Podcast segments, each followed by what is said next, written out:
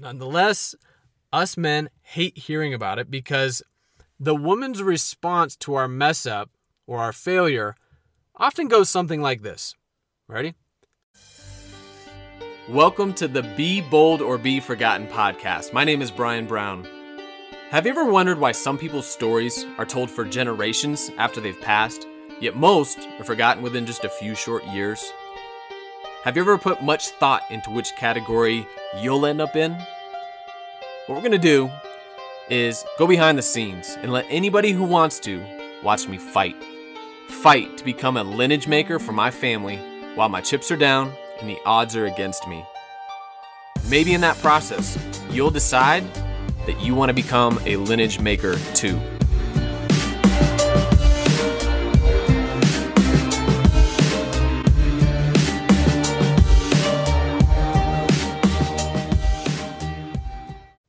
Trees and big balls. Hmm.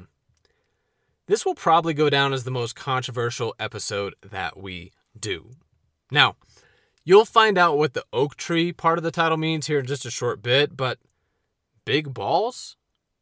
Well, I guess you could say that it's a requirement to taking a stab at talking about this very taboo subject. And by the end of this, you'll see I don't think women are all that crazy, even though we might have documentation to prove that to be true. Uh, side note if I go missing after this episode, please just use your common sense as to who did it. But anyways, screw it. Let's just go ahead and get started. Let me let me start by asking you which sucks more? A messing up or B having to hear about the thing that you messed up from your wife. Now, if you chose A, either you're not married, or you're married to some fictitious woman, and we should get you in for a mental checkup ASAP. Now, if you chose B, then hey, welcome to the party, my man. And I'm not even talking about big mess ups. Like, we could be talking about a scenario where you forgot to take out the trash for the second time in the row, or it could be that you picked up the wrong brand item from the grocery store, or maybe you let your kid eat something that they weren't supposed to eat. Now, before I start getting hate mail from all the women that are listening to this, hear me clearly. I'm not saying that you're irrational. I'm not saying you're too much to handle. I'm not saying that you're overly emotional. And I'm not saying that your man doesn't deserve to hear about how he messed up. I mean, us men do a lot of stupid stuff. We know it. And to the credit of women, you know, they've generally got a much higher level of awareness than us men do, so we probably need to hear about it from time to time with how we messed up and how we need to be better. It's cool, it's fair, I get it. That being said, there's a very real reason why us men hate hearing about how we messed up. And we could be talking about something small like getting the wrong item from the grocery store, or something much bigger like the epic personal fails that I've shared throughout this podcast. Oh, and yeah, we don't just get to hear about it once, we get to hear about how we messed up at least three times, right? Nonetheless, us men hate hearing about it because the woman's response to our mess up or our failure often goes something like this. Ready? I'll just do it myself next time. Now, in a minute, I'm going to explain to any woman listening to this why that's one of the very worst things that you could say to a man. And dear God, how is it possible that women have such an innate ability to so effortlessly make a man feel like he's got the IQ of a rock? Like, goodness, I'm not even mad. It's like, it's just so remarkable that you almost have to sit there and admire it. And if you think I'm off the mark, just go to Proverbs 21:19 where it says, "It's better to live in a desert land than with a contentious and vexing woman." Contentious meaning combative and vexing meaning causing frustration or worry, all right? So there. See, the Bible said it a long time before I did. I'm just restating facts here, all right? And by the way, if you're a woman listening to this, just remember this podcast is for men. In a little bit, your blood will stop boiling and you'll be happy that I created this episode, okay? Calm down, woman. Yeah, I just I just went there. I'm sorry. Yeah, that that's crossing the line. Side note to the single men listening, never tell your wife to calm down, especially in the midst of a heated argument. It's like the equivalent of throwing dynamite into the campfire while you're still sitting right next to it. So you can't say that I didn't warn you. that all escalated quickly. Goodness. But hey, since I went there anyways, let me just ask another question real quick. Like, why is it that women are so good at taking small things and turning them into really big things? Like this one time, my wife and I were in Fiji at this floating pizza bar with a bunch of our friends, and we're having a good old time in the middle of the ocean. But by the time we got back off the boat and back onto the island, I realized I forgot my flip flops on the floating pizza bar. And I'll tell you, my wife let me have it. And in my mind, I'm like, they're just flip flops. We're going to buy another pair. It's not that big of a deal.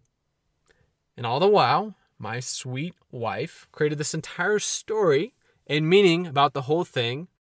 Turns out she thought, well, if Brian can't even take care of his flip flops, how is he going to take care of our unborn kids? See, at the time we were just starting to think about having kids, and so that's a little context for the story, but that's the meaning that she gave it. Are you kidding me? I love you, babe. I'm I'm I'm not throwing you under the bus. I know some of you are concerned for my well-being right now after what I just shared, but before you think I'm throwing my wife under the bus or think that I'm making her out to be some sort of crazy person, let's just set the record straight. Because we all know this. This is all the man's fault. Could have all been avoided if I had simply been paying attention. Like, let's just keep keeping it real. Any normal woman tends to react strongly when they don't feel like their man is paying attention or making her feel seen, heard, or loved, which all is just code for safety and security. Now, I promise you, there's a point that I have to all this. So just stay with me and let's get back to where I should have left off. I'll uh, I'll go ahead and gather myself here and, and let's get serious. Okay.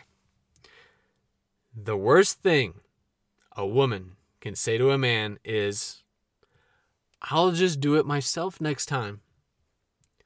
Now, some people listening, probably women listening, are like, What?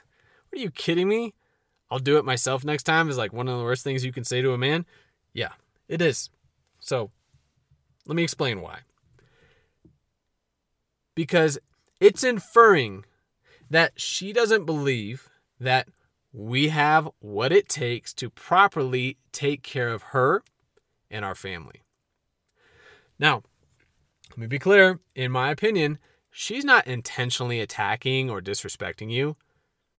This phrase, I'll do it myself next time, it's it's coming from a place of fear really more than anything and it's the fear on some level that she's not seen, heard, loved or protected. And generally speaking, women have a tendency to want to take control when things seem uncertain. Remember this.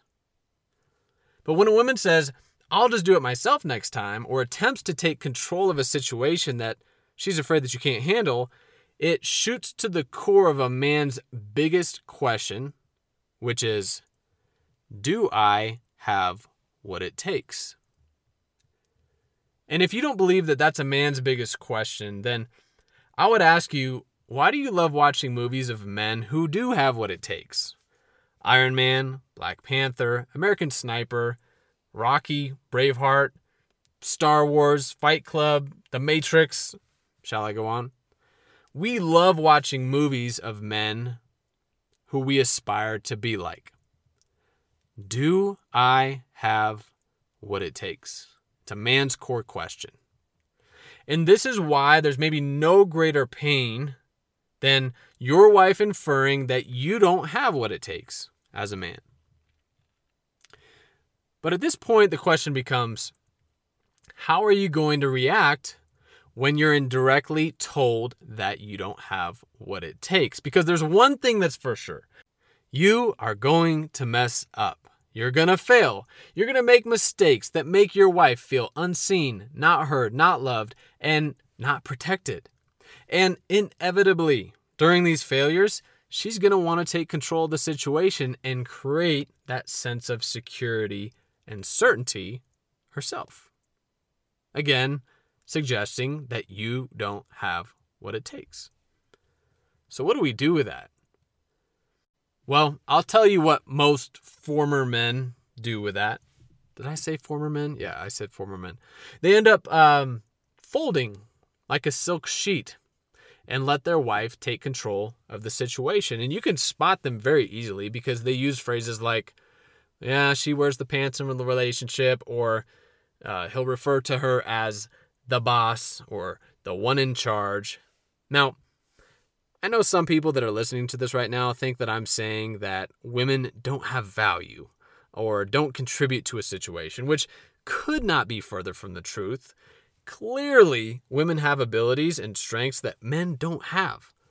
Listen, all I'm saying is that it's a man's responsibility to lead his family. And no, I didn't say to be the dictator of the family, I said to lead his family. See, I see men fold all the time, particularly in business. A guy is putting effort into building something for his family, getting some traction, but not enough to alleviate his wife's fear and uncertainty that all his sacrifices and efforts will be worth it. And sure, maybe he could be doing more to get bigger results, but regardless, at some point, she's going to challenge him. Now, before I go further, let me give you some top secret intel. Now, like, seriously, this is top secret intel. Your wife, my wife, she wants to be with a man who has what it takes. She wants to be with a strong man who has the ability to take care of her in good times and in bad. She wants to be with a man who has a solid vision for the family's future and is willing to protect that vision. Okay, that's no secret. But here's here's the secret intel. Got it? In order to find out if you're that guy, she's going to test you. And the good news is that she wouldn't test you if she didn't believe in you. Now, when you get tested, full disclosure, if you haven't experienced this for yourself already, when you get tested, it's going to suck. You're going to feel disrespected. You're going to feel like less of a man. You're going to feel like she doesn't believe that you have what it takes. And you're going to want to put your walls up, go silent, and walk away either from the conversation or from the situation all together. And at this point, my friend, we have two choices. One, fold like a soft silk sheet. Or two, stand strong like an oak tree in the storm with roots deeply planted. So I'm going to give you a scenario for each so that we can find out what it looks like to be the silk sheet or the oak tree. Ready? So the first scenario, say you just got home and uh, you got home later than you said you would. I'm not talking about going out into the late hours of the night. I'm talking about you were supposed to be home for dinner at six o'clock, but you show up at six fifteen. Now to you, it's no big deal. You you were wrapping up a very important conference call that was going to benefit your business and hey, ultimately is going to take better care of your family, right? So you open up the door, you walk in, immediately, you know what I'm talking about. Immediately you get the sense that there is something wrong. You get this half smile from your wife. You ask how she's doing and she responds with, "Oh yeah, you know, I'm I'm just fine." Just been running around all day, taking care of the kids, cleaning up nonstop, preparing a great dinner for my family that's now cold. Other than that, yeah, yeah, I'm, I'm just great. But no, seriously, couldn't you have at least texted me that you were going to be late? Okay, freeze. Now, in your mind, you're like, goodness, I was 15 minutes late. And I was late because I was doing something really important, and I was doing it because I want to provide the best life possible for my family. Back off. But see, this isn't about being 15 minutes late. It's about the fact that you left your socks on the floor that morning. Yesterday, there was an unnecessary charge on the bank statement because you forgot to cancel some stupid subscription. Oh, yeah, and the date night you were supposed to go on last Friday had to be rescheduled because of work. And yeah, little Johnny threw your wife's earrings down the heat vent while she was making you dinner. Okay, resume. Clearly, you're not up against the 15 minutes of being late. You're up against all the other stuff that's been going on. And at this point, we will either fold like a silk sheet, which in this case would mean you start to tell her why she's being ridiculous and you walk away from a heated conversation, or you decide to stand there like an oak tree in the storm and allow her to share why she's so upset about this seemingly little thing. You look her in the eyes, you give her your full attention, nod, let her know that you're hearing her frustration. Probably a good idea to apologize without rationalizing at this point, too. Now, you don't feel like doing any of these things because you're feeling attacked. However, that's why it's called being the oak tree. Now, Lord knows I am not perfect and I don't pretend to have everything figured out, but I can tell you there's an interesting thing that happens when you decide to be this oak tree. Yes, she feels seen, loved, heard, and most importantly, safe. Safe because you didn't run away or shut down when she shared how she felt.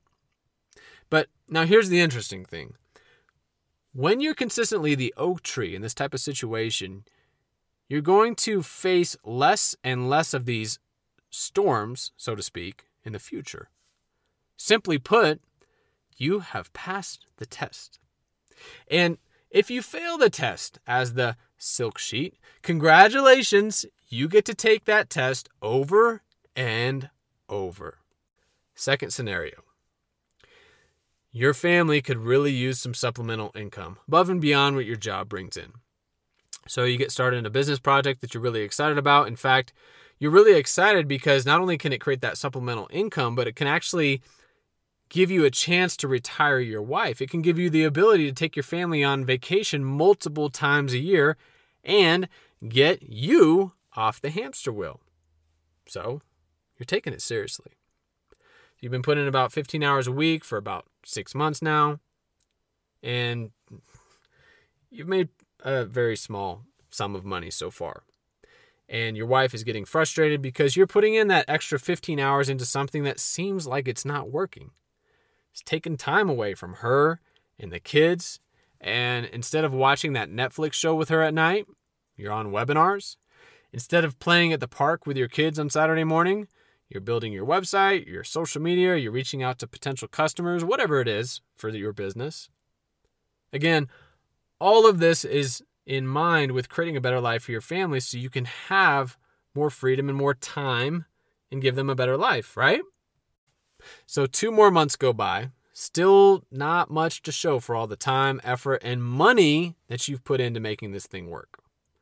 And your wife starts making some subtle remarks like, you know, with the money you've spent on the trainings and the courses over the last several months, we could have already taken the kids to Disney.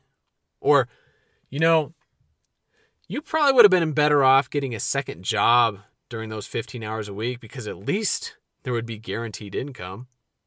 Or you overhear a conversation that she's having with her mom and she knows you're listening and she says, Yeah, you know, he keeps trying to make this business work, but at some point you just got to know when something isn't working and throw in the towel. See, I told you. You're going to get tested, my friend. She's going to question you, your abilities, your vision, and your commitment to following through on this thing. She might even throw in the, well, we would be better off if you just watch the kids and I go get a second job. Again, just a just a variation of I'll do it myself next time. And see, when you get tested, you've got two options. One, fold like a silk sheet and let your wife lead and provide for the family, which she's capable of doing. Or stand like an oak tree. And when she questions everything and you feel like she doesn't believe in what you're doing and maybe doesn't believe that you have what it takes, you don't get combative. You don't get defensive. You don't make her feel like she's wrong for feeling the way that she does. You don't you don't ignore her and put walls up. What do you do? You get more focused. You treat your time more seriously. In the time that you are home, you're more present. You sharpen your skills. You take bolder action. You do the work that's needed. She'll notice. And yeah, it doesn't hurt if you start to get some bigger results, but it doesn't always happen on your time. And if it doesn't, stick with your vision. Because remember, you're thinking long term here. Lineage makers must think long term. Sure, do what you got to do to take care of your family in the short term. But if you let her fear and uncertainty push you into putting all of your focus into short term solutions and giving up on what you believe in and giving up on that thing you're working towards just because you want to appease her and alleviate her feelings, that is a major problem. Because in the end, here's what happens to most men he will happily trade the title of lineage maker if it means that he doesn't have to deal with his wife taking shots at his competency. He would rather settle for an average life than to feel like his woman doesn't believe he has what it takes. He would rather avoid all of that pain and let his wife lead the family than to be bold and create the significant life his family deserves. But here's the thing to remember your wife, she wants to be with a man who has what it takes. She wants to be with a strong man who has the ability to take care of her in good times and in bad. She wants to be with a man who has a solid vision for the family's future and is willing to protect that vision. And in order to find out if you're that guy, she's going to test you.